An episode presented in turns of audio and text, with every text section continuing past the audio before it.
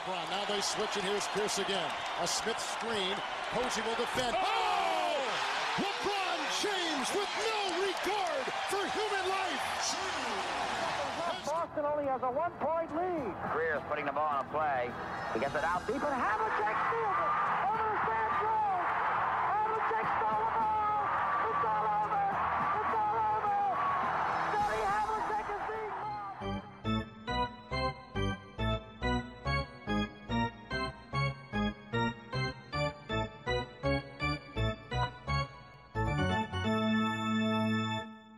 Olá, Quedas.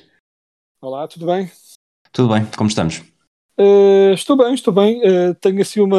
Antes de entrarmos na nossa programação habitual, tenho aqui uma história. Aconteceu uma coisa interessante que acho que vais apreciar. Então, eh, neste domingo, estamos aqui a gravar na segunda-feira, ou seja, ontem, no domingo, depois de visitar a minha mãe, eu estava a regressar de Uber a casa e assim meio distraído. Curiosamente, até vinha a verificar os meus resultados de fantasy no iPhone enquanto francamente até apreciava a escolha musical no carro, que era assim uma espécie de, eh, de hip hop, jazz, soul fusion que eu não conhecia, mas estava a adorar e estava assim distraidamente a curtir a música e a verificar os meus resultados no Fantasy. Quando estávamos a chegar, havia umas ruas cortadas e eu comecei a falar com o condutor sobre as obras que têm estado a acontecer perto de onde eu moro. E a meio da conversa. Eu não, eu não sei se isso não vai acabar naquilo que eu estou a pensar, mas continua. Então, a meio da conversa sobre a parte das ruas, ele para e diz: Desculpa a pergunta, mas você faz, você faz um podcast? Eu respondi que sim. E ele, continu, ele continuou: O 24 segundos, certo? E pronto, foi a primeira vez que alguém reconheceu a minha voz. Eh, Pô. no- Muito forte, Quedas. Posso dizer que nunca aconteceu deste lado. Eh, também não ando por aí a falar. Não. Aliás, toda a tua descrição, tu, tu quiseste contar isso, mas na verdade foi apenas uma ostentação de alta burguesia lisboeta, porque falaste em, em Uber, falaste em iPhone, falaste. Portanto, quiseste dar Exato. aqui uma prova de que os jovens, afinal, a geração não está perdida. Era só um flex, sim. Exato. Exatamente. Mas, mas muito curioso, interessante. Mas pronto, e ele, ele reconheceu a minha voz, partilhou que era um ouvinte religioso do podcast e que ouve desde o primeiro episódio. Boa. Eh, e ele diz que tem dois podcasts que houve portugueses que houve todo sempre que saem e é o nosso e é a Bola ao Ar. Portanto, estamos em boa companhia aí também. E pronto, eu queria só deixar uma palavra de apreço ao David Marques, que me disse que quando começou a ver a NBA mais religiosamente ao início, era fã dos Celtics do Garnett, outra razão para gostares do rapaz. Uh, mas assume, ele assumiu que, pronto, dado que é um fã português, e, ou seja, está deslo- deslocado geograficamente, não é? Ele não é de nenhuma das cidades para ser assim, fã fervoroso, então ele hoje em dia é um bocadinho mais agnóstico e aprecia a liberdade de poder apreciar bom basquete, venha de que equipa vier. Acho que ele, ele disse que este ano gostava especialmente dos, de ver os Warriors a jogar e acho que adora o, Gary Payton uh, the third a defender uh, e que tem algumas dúvidas sobre se o Clay Thompson ainda vai voltar em grandes condições, é a única dúvida dele, mas pronto, isso foi assim um bocadinho a conversa que tivemos enquanto estávamos a, a chegar da viagem. E pronto, fica o abraço ao David Marques quando ele eventualmente ouvir este episódio no- numa das suas próprias viagens. E pronto, daqui já não melhora. Foi o episódio desta semana. Voltamos na próxima segunda-feira. É só um shout-out. Pois, agora apanhaste-me aqui desprevenido e, portanto, eu vou fazer o possível para te apanhar desprevenido também, só para me vingar. Nós combinámos na semana passada a falar dos Toronto Raptors e dos Phoenix Suns. Phoenix Suns que tinham a melhor série de vitórias consecutivas, mas perderam o último jogo contra os Warriors. Já lá vamos. Sabes neste momento qual é a equipa com melhor série de vitórias na NBA? eu tenho, eh, acho que a grande batota que eu tenho em minha vantagem é que alguns no Facebook vi hoje um número que não dizia que era a maior, mas era grande e inesperada. É lá, esta frase foi toda muito complicada fora de contexto. Não era a maior, mas era grande e inesperada. Enfim, sigamos em frente. foi uma surpresa agradável de quedas. Foi uma surpresa. Apanhou-me. Eu estava virado de costas e não reparei. Ahm, mas dizia eu, há uma streak inesperada neste momento que, É como é a única que eu me lembro, vou dizer que é essa a maior, que é bizarramente a dos Rockets, certo? Os Rockets estão com seis vitórias consecutivas, num total de sete na temporada. E nesta última semana, num jogo contra a OKC, o Sean Tate fez 32 pontos, 10 ressaltos, 7 assistências, 5 desarmes de lançamento, 2 roubos de bola, 1 em 2 de triplo, 11 em 15 de campo, 9 em 10 de linha de lance livre. Uh, portanto, temos aqui uma equipa que provavelmente não vai dar mais do que isto, e, e podemos falar um bocadinho disso só agora.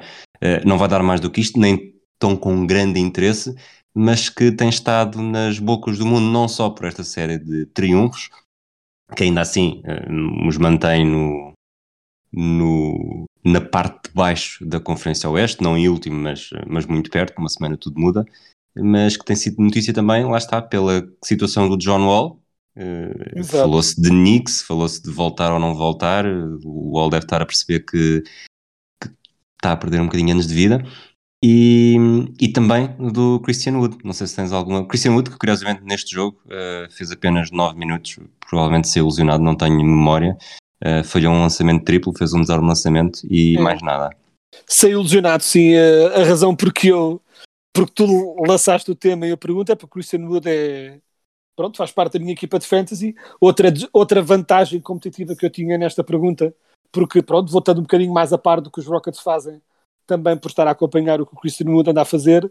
E nesse jogo, sim, ele teve uma. Hum, torceu o pé e por precaução não jogou o resto do jogo. Não foi nada de grave, tanto que ele no jogo a seguir estava a jogar outra vez e a fazer belíssimas pontuações, como tem estado a fazer, mas nesse jogo especificamente saiu muito cedo.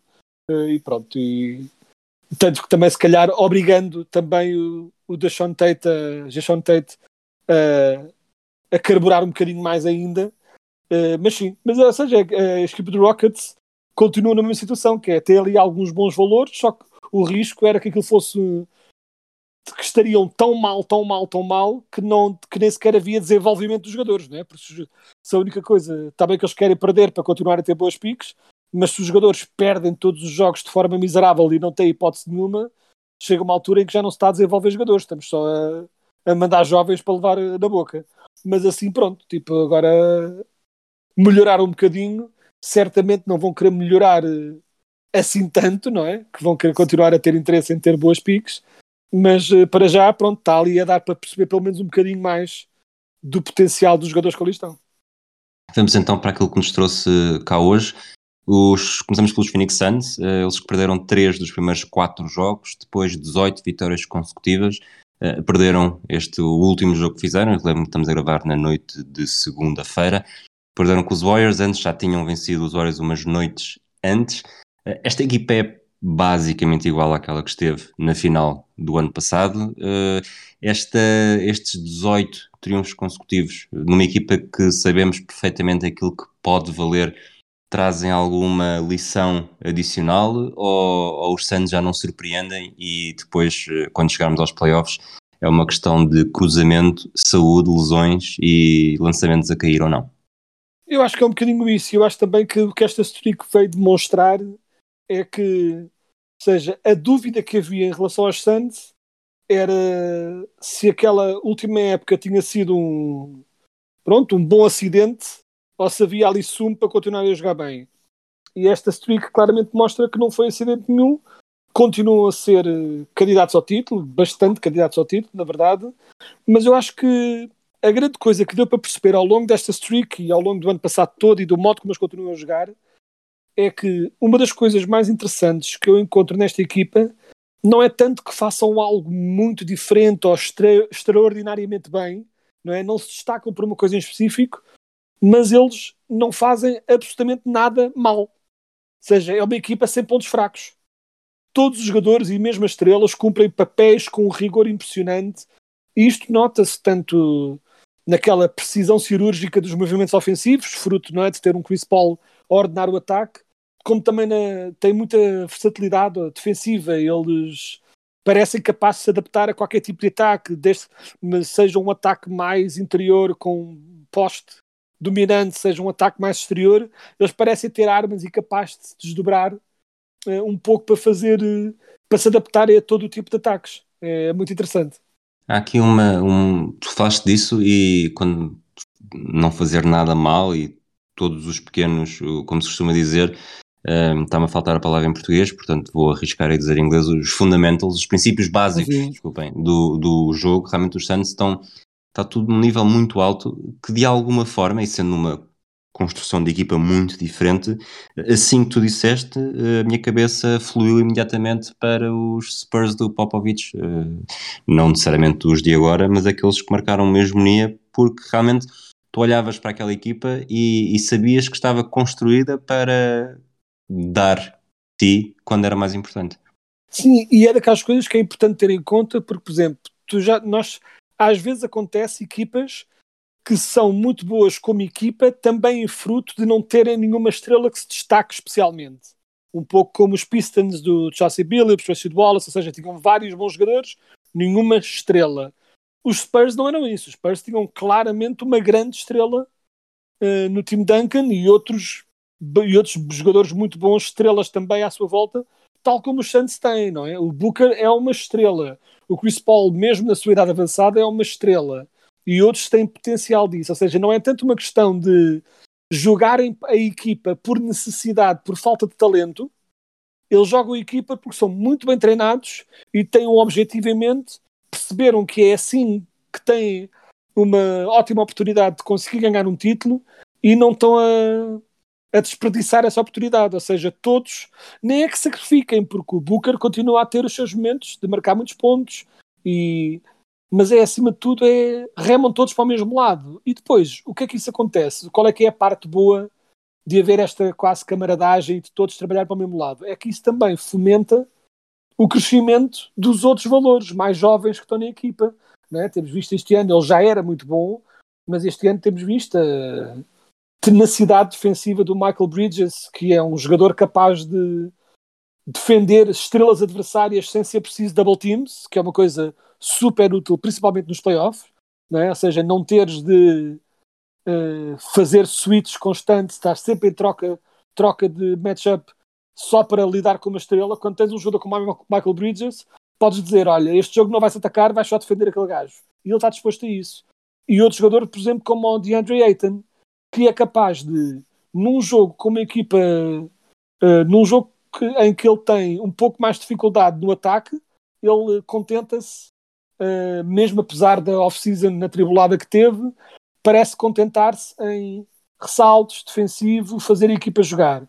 Mas também a própria equipa reconhece quando há jogos em que ele tem capacidade de dominar no interior e passam-lhe a bola e ele tem espaço para brilhar. Ou seja, isso também é parte, uma das partes melhores de jogar com um jogador como o Chris Paul, é que ele sabe também gerir não só a estratégia de uma equipa, mas também perceber essa componente humana, apesar de ser conhecido um bocado como um general não é, em campo e que não admite erros, mas a verdade é que as pessoas, se jogarem bem e se cumprirem o plano, ele vai dar-te a bola no sítio certo e vais ter uma oportunidade para brilhar. Ou seja, é, um, é muito interessante ver isto nessa equipa a acontecer.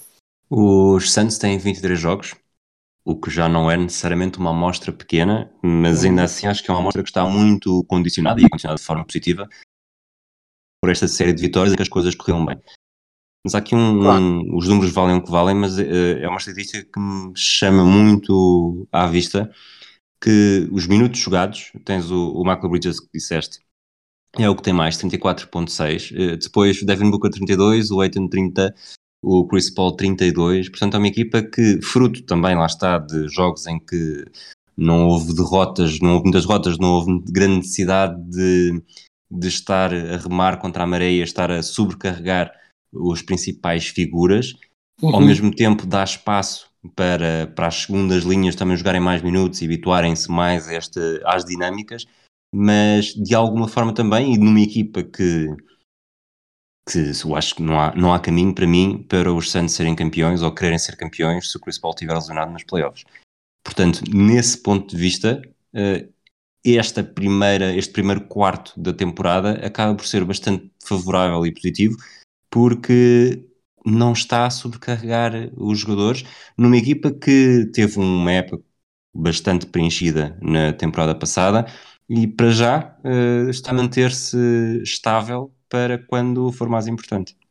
Sim, sem dúvida, estão, estão a manter-se frescos e obviamente que eles sabem que depois de alguns anos, às vezes até quase consecutivos, em que o Chris Paul uh, jogava muito bem durante a época e depois nos playoffs tinha lesões que o, que o punham, se não fora de jogo, limitado.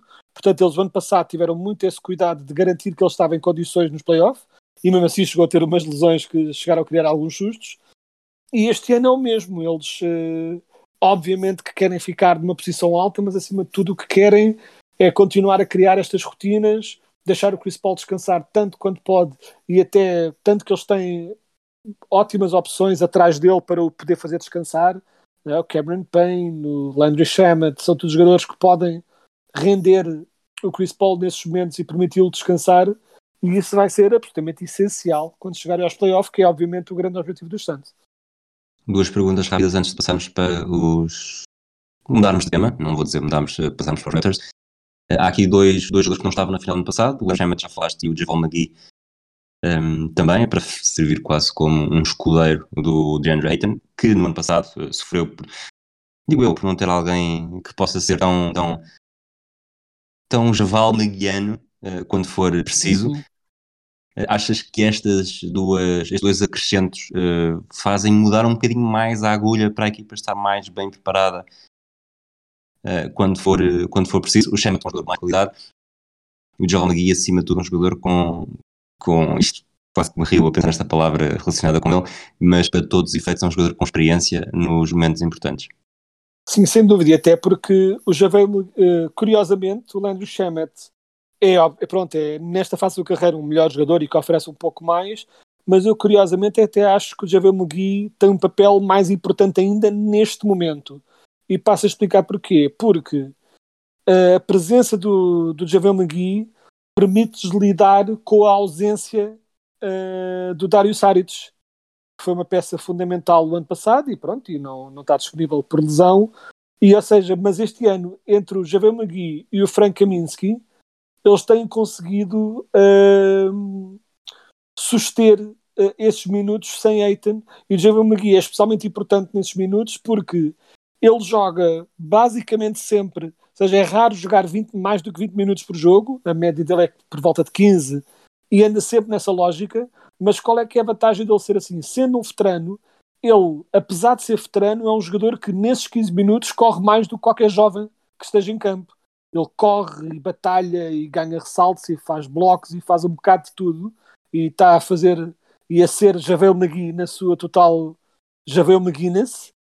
Uh, mas são 15 minutos que ele lá está a dar tudo o que tem e são 15 minutos em que a equipa não perde um segundo de entrega. E o Javel Magui em doses curtas é um jogador que consegue ser muito útil por essa energia que ele tem. E depois uh, permite ao DeAndre Ayton descansar e depois lá está o Ayton de volta para voltar a, a fazer o que ele sabe melhor, ou seja, acho que o Javel Magui é quase mais importante ainda porque veio colmatar essa falha com que eles ficaram após a lesão do Dario Saric. Nós, na do tema, nós na semana passada lancei-te o desafio, fiz-te a pergunta de qual era a probabilidade de termos o, o Niasqueta uh, eh, a estrear sem nós o vermos em direto. As coisas mudaram muito nos últimos dias, não jogou ainda, mas já uhum. esteve, salvo erro, duas vezes na equipado. Uh, ainda não jogou, mas esta mudança de treinador faz-te sentir que estamos a um, a um resultado desnivelado de podermos ter os primeiros menos, segundos de Queta em campo? Ah, eu acho que sim, e acho também que uh, ele começar a ser chamado denuncia também que estão a começar, pronto, uh, lentamente os Kings estão a começar a ver que uh, não, é que não é que vão desistir já desta temporada, mas com cada jogo, com cada exibição fraca que eles fazem atrás da outra, começam também a ter esta vontade de olhar para o futuro, a deixar de ter essa lógica de estar a pôr veteranos a jogar só porque sim e começar a dar um pouco mais eh, espaço também aos seus jogadores jovens. E acho que cada vez mais acredito eu que sou sempre assim uma pessoa muito cautelosa nestas previsões e tal, eu, tal como tu temos estado sempre a dizer aos fãs a dizer calma que isto vai demorar o seu tempo mas a verdade é que estou cada vez mais, entre aspas, confiante que o Nemias, eh, mais tarde ou mais cedo, vai ter pronto, os seus primeiros, a sua primeira oportunidade para mostrar o que vale aqui na Liga. Portanto, o Nemias Coeta é cada vez mais o Nemias quase. Exato. Adoro como disseste. Eu estava a dizer, por que raio é que ele está a dizer Coeta do nada? E tipo, claro, pronto, e foi, foi explicado rapidamente a pronúncia do nome assim. Gostou muito completamente de, de mudarmos então irmos para os Raptors. O, o Nisca tem feito grandes edições nos Stockton Kings, num mundo paralelo em que os Stockton Kings são, na verdade, os Kings do John Stockton. Achas que o Kenta seria uma arma brutal para o Stockton usar? Uh, seria uma ótima arma para o Stockton usar e uh, se bem que neste momento, pronto, o Stockton não estaria... Um mundo paralelo pronto. são os dois da mesma geração, atenção. Claro, claro, mas estou a dizer, mas uh, o Stockton está muito ocupado a fazer a sua própria pesquisa sobre o Covid e então não teria tanto tempo para estar a fazer pick and rolls com anemias, mas uh, pronto, não se pode ter tudo. Mas uh, sim, seria uma parceria incrível se ele tivesse tido a oportunidade de jogar com o Stockton no seu melhor. Bom, vamos então passar para outro país, para um país onde as pessoas até gostam, de, não, fazem, há tanta gente a fazer as suas próprias pesquisas, os Toronto Raptors, eles neste momento estão com duas vitórias consecutivas, vale o que vale, com um registro de 11 triunfos, 13 desais. Uh, começaram bem, uh, com, com um registro de 6-3, depois disso uh, piorou um bocadinho, e um bocadinho na onda daquilo que falámos dos Phoenix Suns há pouco, em como a, a série de vitórias consecutivas serviu para percebermos que o que aconteceu ano passado não foi ali apenas um, um desvio padrão. nos Raptors, na época passada, já tinham tido uh, uma época bastante má, apesar de haver aquela hum, justificação de estarem a jogar na Flórida, longe de tudo, uh, os jogadores fora da sua zona de conforto, uh, quase duplamente, porque a maior parte deles uh, não é do Canadá. E, mas este ano, não sei até que ponto é que estás preparado já para premir o botão de alarme, tendo em conta que, oh, apesar de estamos numa conferência esta em que ainda está tudo muito engalfinhado e duas semanas, daqui a duas semanas vamos estar aqui a falar nos primeiros 4, 5 lugares do Oeste. Não sei exatamente em que ponto é que estás neste momento. Bem, não é? Eu o ano passado disse infamemente que jogam em Tampa que se este ano é, estão, em, estão em Toronto, mas uh, jogam o mesmo que se lixam. Uh, que é isto parece que tipo, não mudou muito por estarem a jogar em casa continuam com as mesmas vantagens e os mesmos problemas, por assim dizer, e continua a ser complicado avaliar os Raptors uh, olhando muito para o futuro. Parece que jogo a jogo uh, é sempre um bocadinho incerto o que é que se vê.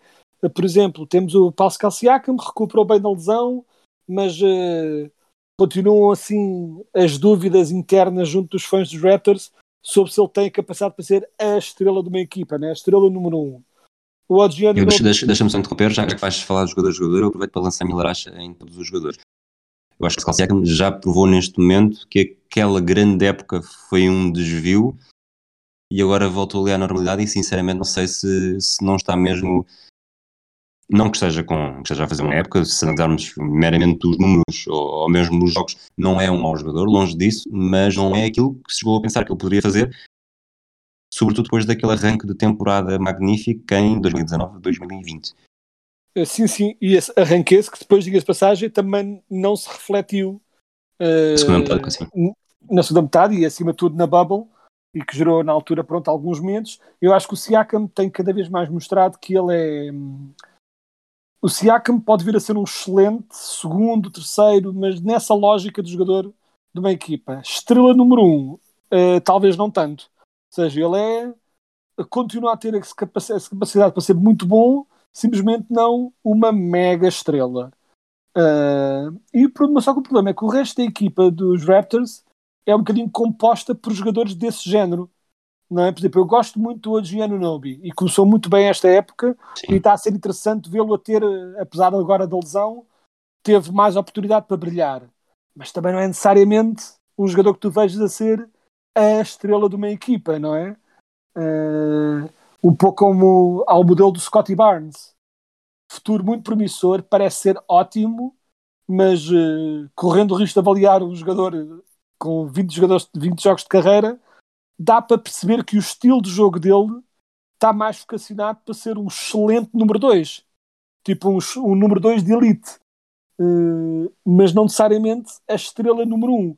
Um. Uh, até o próprio Fred Van Vliet, que tem sido a estrela deste Raptors, uh, que tapa basicamente os buracos da equipa em todo lado, os buracos ofensivos que eles têm, os buracos defensivos que eles têm, tenta ser o pequeno Van Vliet a corrigir todos os erros da equipa e é um excelente general, tem-se revelado um excelente general da equipa e um mentor, mas até que ponto é que isso se traduz uh, em mega estrela?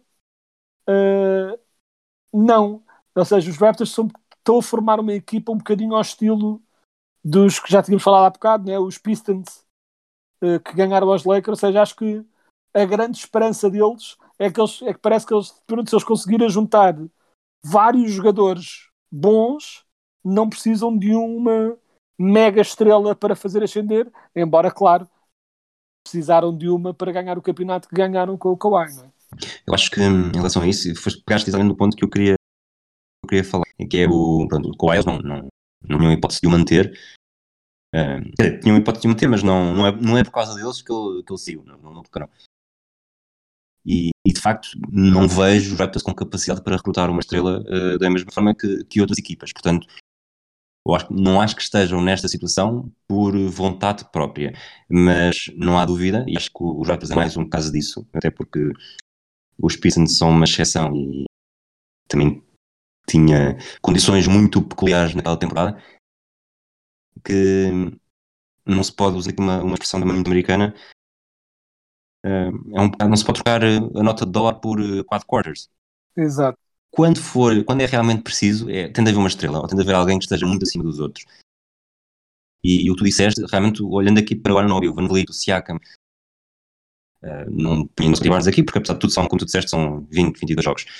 Mas são jogadores que, olhando para os Suns, que, que estamos a ver como candidatos ao título, que estiveram no final do ano passado, qualquer um destes jogadores não seria uh, top 2 Portanto, qualquer Exato. um destes jogadores no equipa para lutar pelo título seria terceiro melhor jogador.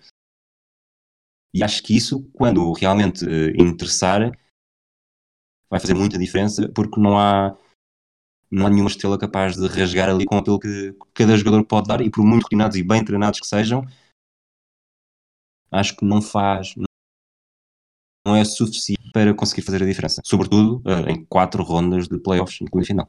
Uh, sim, e eu acho também que, uh, obviamente, que a resposta seria para, para, para eles ganharem como equipa, a vantagem competitiva que teriam seria ter um bom treinador que consegue fazer a equipa jogar dessa forma. Eu continuo a achar que o Nick Nurse é um bom treinador e não acho que tenha sido só que aquela época ganha, ganhar o campeonato, que foi só tipo, pronto, uma, uma loucura e que nunca mais vai resultar. Eu acho que o Nick Nurse é um treinador que gosta de arriscar e que tem ideias e que merece os elogios que tem tido, mas este ano parece que um bocadinho eles ganharam o campeonato, depois tiveram um ano que estava um bocadinho naquela lua de mel após a conquista do campeonato, não é? Que tiveram um bocadinho aquela, ah, ok, pronto, não tens o Kawhi neste momento, não há problema, uh, tens mais, mais tempo, mas já começam agora esse verniz parece estar a estalar e ele começa a receber um bocadinho mais de críticas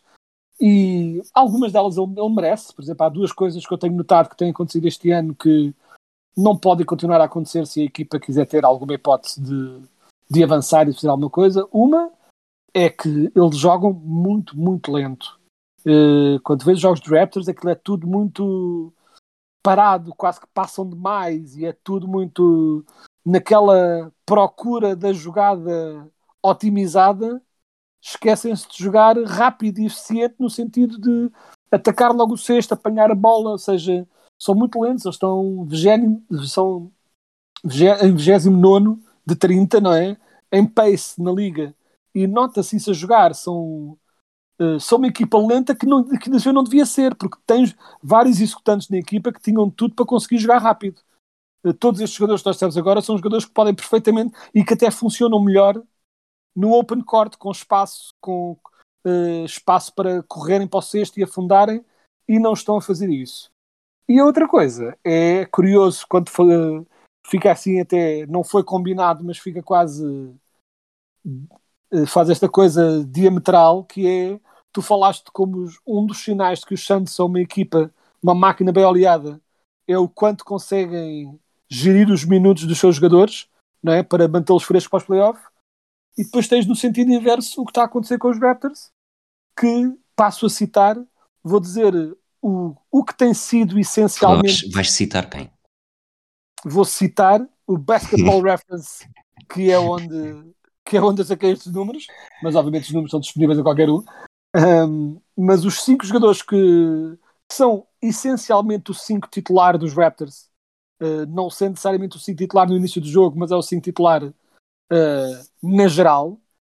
Tens o Pascal Siakam a jogar 33.4 minutos, o Gary Trent Jr. a jogar 34.2, o Scotty Barnes, que é rookie, a jogar 35.6, o Giano Nobi a jogar 37.3 e o Fred Van Vliet a jogar 38.1 minutos. O Van Vliet lidera a liga nesta categoria e o Anunobi, se tivesse jogos suficientes jogados, seria o segundo. E o Scotty Barnes, que é rookie, lembro, está em 12 de minutos jogados em toda a liga. Isto consegue ser pior ainda do que os tempos do Tibadão nos Bulls. Era o que eu ia dizer. Eu ia dizer que tu tivesses, se estivesse sentado em coma no início da pandemia e agora te dissesse, olha, os Raptors são esta equipa, estão com estas estatísticas, quem é que é o treinador? As pessoas pensariam o Tibadão. Só pode ser, ou seja, isto é pior ainda do que o Tibadão fazia há alguns anos no, nos Bulls e mais, e com a ausência de desculpa ainda que no tempo do Tibadão já se, ele já era criticado por jogar os jogadores minutos demais, mas ainda não estávamos nesta era como estamos agora, em que os jogadores descansam muito mais jogos e há rest games e, é, e as analytics dominam o modo como até os minutos são geridos. O Thibodeau já na altura é criticado por jogar minutos a mais, mas não havia ainda este uh, impulso tão grande para fazer jogadores descansar durante a temporada. O Nick Nurse não tem desculpa nenhuma. Eu percebo qual é, que é a desculpa dele. A desculpa dele é que se ele não mete os titulares a jogar, eles vão perder ainda mais do que já estão a perder. Porque o banco não lhes está a dar nada. Ou seja, eu percebo, é desespero. Mas isto tem de. Eles têm de começar a encontrar alguma produção do banco de alguma forma para poderem dar um bocadinho de descanso a estes jogadores, porque senão isto vai correr mal muito rapidamente.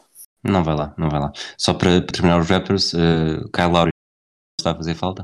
Uh, claro que está, só que uh, está e não está. A falta de uma explicação. Eu acho que eles com o Kyle Lowry estariam melhores, mas continuariam uh, com o Kyle Lowry nesta equipa, em vez de, vamos dizer, por exemplo, Gary Trent Jr., os Raptors seriam bastante bons e seriam melhores, e provavelmente até estariam ali mais para mais firmemente na luta dos playoffs até fora do play-in, só que não mas com um teto relativamente baixo. É, Portanto, um caminho que não fazer, não é? É, eu continuo a achar que o, que o, o Lowry fez bem em sair e eles fizeram bem em deixá-lo sair. Acho que os Raptors tinham de partir para uma nova, só que neste momento, pronto, tem de resolver e se calhar a solução passa por, uh, tentar resolver também, porque eles têm estado a usar muito Siakam a poste, até porque a maioria dos jogadores bons que têm são uh, do perímetro e wing players. Uh, agora não tanto com o Anunobi, mas quando o Anunobi voltar, eles não podem tirar o Barnes, porque o Barnes está a jogar muito bem, portanto, eles têm de arranjar uma maneira de metê-los todos a jogar e a solução é meter o Siakam a poste. Só que no Siakam não pode jogar o jogo todo a poste, pode jogar alguns minutos a poste, mas o jogo todo fica um bocadinho escasso e eles não têm de facto opções nenhumas decentes a nível de, de jogo de poste. O Cam Burts não é mau, mas é muito utilitário, mas pouco mais do que isso. Tens o não é? Tens o Precious Achua. Podem, podem buscar um tal canadiano chamado Tristan Thompson. Olha, saía, saía toda a gente a ganhar. E abrir minutos para o, para, para, Alex para, para o Alex Len, exato. Provavelmente. Mas é isso. Uh, vamos avançar então para as rubricas. Episódio regular número 95. Dois jogadores na história número 95. Os dois estão no ativo. Um nos Brooklyn Nets, chamado DeAndre Bembry. Ele já esteve também com este número no Atlanta Hawks e nos Toronto Raptors. Outro nos Golden State Warriors, Juan Toscano Anderson. Eu hum, confesso que vi os números 95 na, na semana passada, lá para ver quem é que me reservava quem é que estava reservado para, para este episódio. Uh, o Bembry é um jogador que eu cheguei a acreditar que ele daria mais do que está a dar até agora, mas depois desta última semana, uh, talvez o destaque seja para um afundanço uh, humilhante que tivemos. Sim, sim, o, o Juan Toscano Anderson, para além de ser um daqueles jogadores que dá jeito em qualquer equipa e é muito utilitário, não é? E faz um bocadinho de tudo, tanto no ataque como na defesa, mas depois também é capaz de fazer eh, coisas como aquele afundance brutal não é? que, ele, que ele conseguiu e que, e pronto, e que gerou logo aquele buzz de humilhação e os velhotes como nós a dizerem ah, grande póster, uh, coisas que os se calhar a, a, a, melhor maneira de traduzir para a nova geração, tipo, ah, grande NFT, uh, seria, provavelmente a melhor, o melhor uh, paralelo.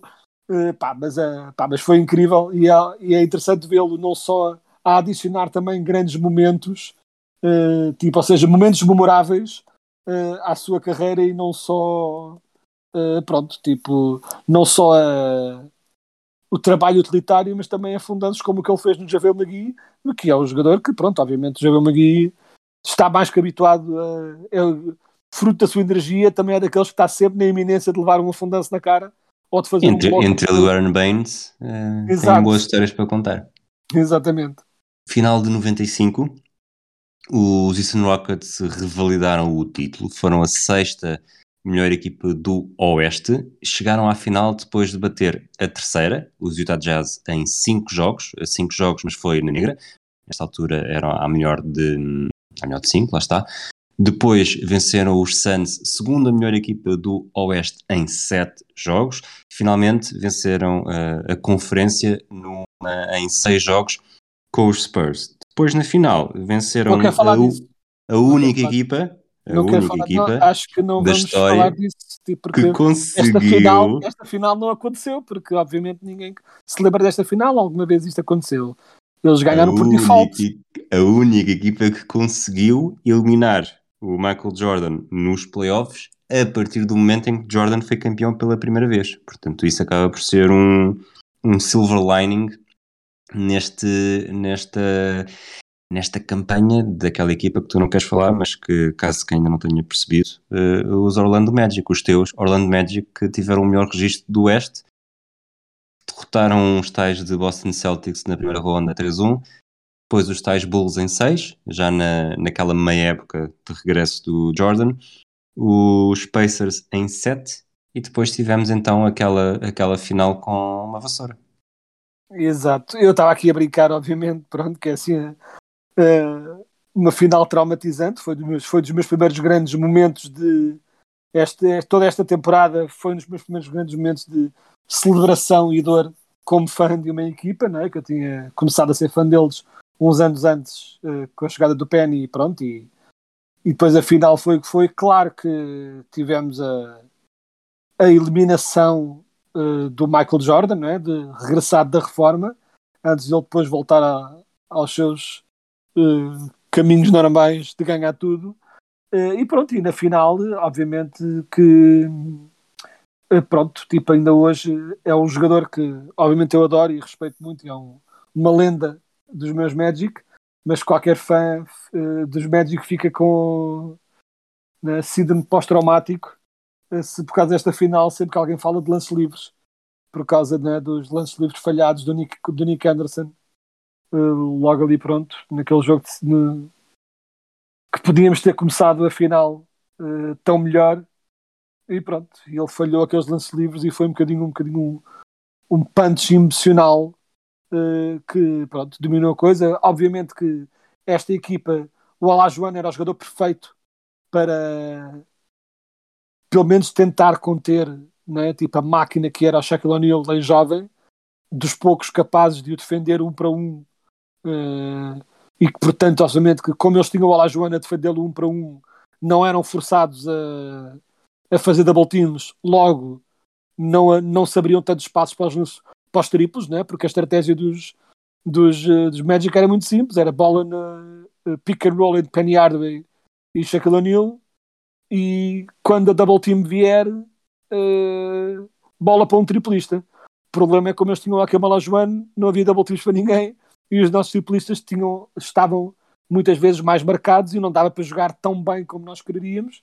E pronto, mas aqueles lances livres falhados do Nick Anderson, quatro lances livres falhados de seguida no, com nós à frente. Se bem, se bem me lembro, estávamos três pontos à frente e falhar, o Nick Anderson falha-me quatro lances livres de seguida e depois o, estupor do Kenny Smith levou o jogo para overtime com triplo e pronto, e depois foi, foi o que foi. Muito bem, vamos então para o draft de 95. A primeira escolha foi o Joe Smith. Uh, temos aqui jogadores uh, conhecidos, até já falámos, já falámos, uh, falaste do Ben Wallace, não falámos do Rashid Wallace quando falámos dos Pistons. O Rashid Wallace foi a quarta escolha, mas o grande destaque, o único Hall of Famer desta geração, foi um, um jogador que veio diretamente do, do secundário, uh, Kevin Garnett, e, e foi um bom risco, não só do Garnett em ir logo para a NBA, como dos Timberwolves em escolherem, uh, ao escolherem um jogador que seria muito relevante, eu vou dizer, em, pelo menos nos 17 anos seguintes da NBA. Sem dúvida. E outro jogador também tínhamos falado, né? quando falei logo ao início do David Marques, shout out outra vez, um, de que ele era fã dos Celtics, do Garnett, e, pá, e é de facto um, pronto, um jogador incrível e um jogador acima de tudo. O Kevin Garnett era daqueles jogadores que não tinha absolutamente falha nenhuma no seu jogo, não é? ele fazia tudo bem, tanto no ataque como na defesa. Uh, um defensor, obviamente, incrível, mas depois também um jogador que passava muito agressivo debaixo do cesto, mas também capaz de passar a bola muito bem. E também numa altura em que os jogadores uh, mais interiores não era suposto lançarem tanto do exterior, ele lançava bem, um, tinha um belíssimo lançamento também. E pronto, e claro, aquela ferocidade que nós todos lhe conhecíamos, uh, pronto, que o tornou pronto, um jogador, obviamente, um Hall of Famer, um dos melhores na sua posição sempre, não é? Tipo, e, e pronto, e obviamente é o, o, grande, o grande destaque uh, da equipa e deste draft e também uh, acho que uma coisa curiosa, há aqui outros jogadores bons neste neste draft, né? o Rashid Wallace que falaste, o Jerry Stackhouse, o António McDyess também chegou a ser muito bom, mas eu tenho, pronto, acho que é, é de notar duas curiosidades. Uma, o Damon Stoudemire, que foi a primeira escolha dos recém-formados Toronto Raptors Sim. Eh, neste ano.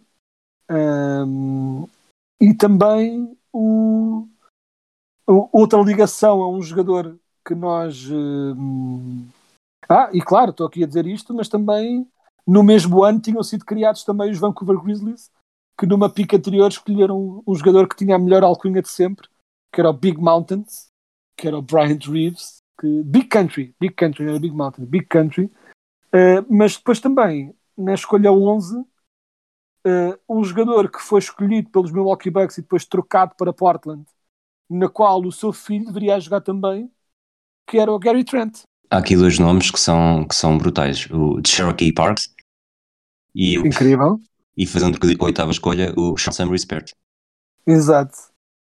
Pá, Mas pronto, este não, é não, momento. É, e tens também, e falando de nomes incríveis, tens também, obviamente, o Bob Shura, que Sim. eu sempre adorei esse nome ótimo. Uh, Theo Ratliff também sempre foi um nome que me fascinou.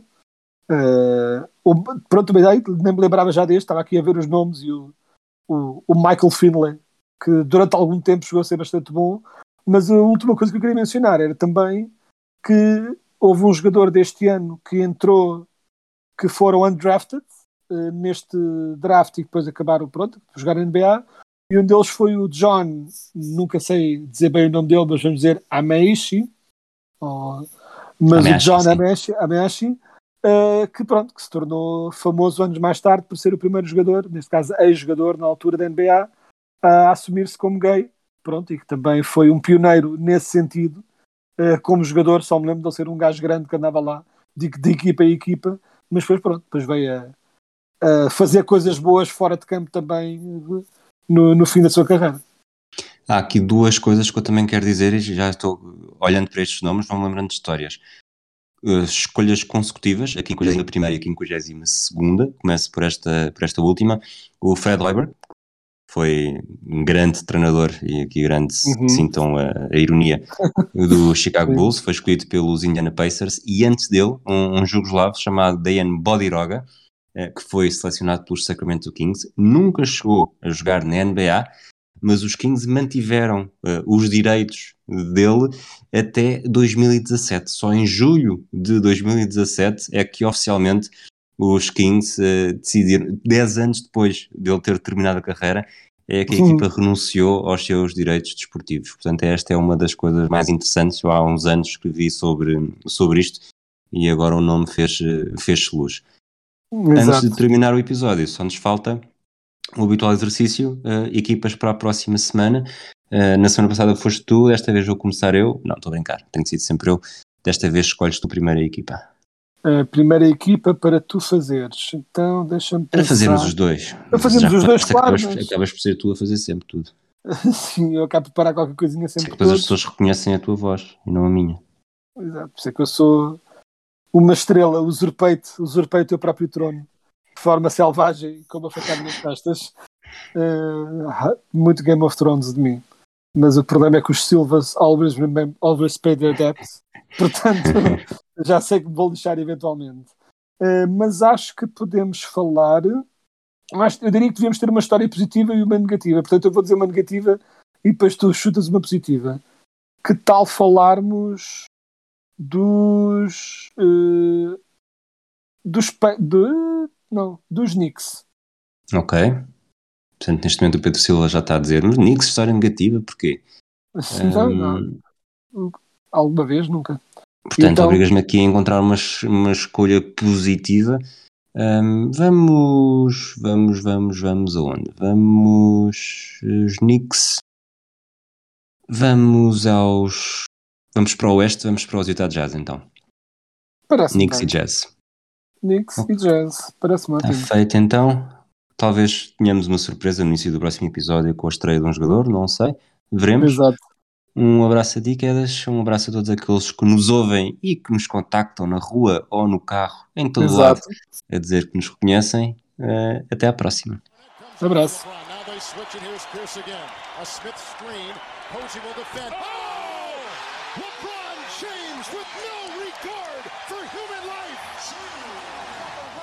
Boston only has a one-point lead. Greer's putting the ball on a play. He gets it out deep, and Havlicek steals